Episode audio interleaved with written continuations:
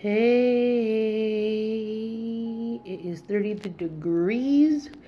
Make sure you're dressed for the weather and getting some hydration and fresh air if you can find it.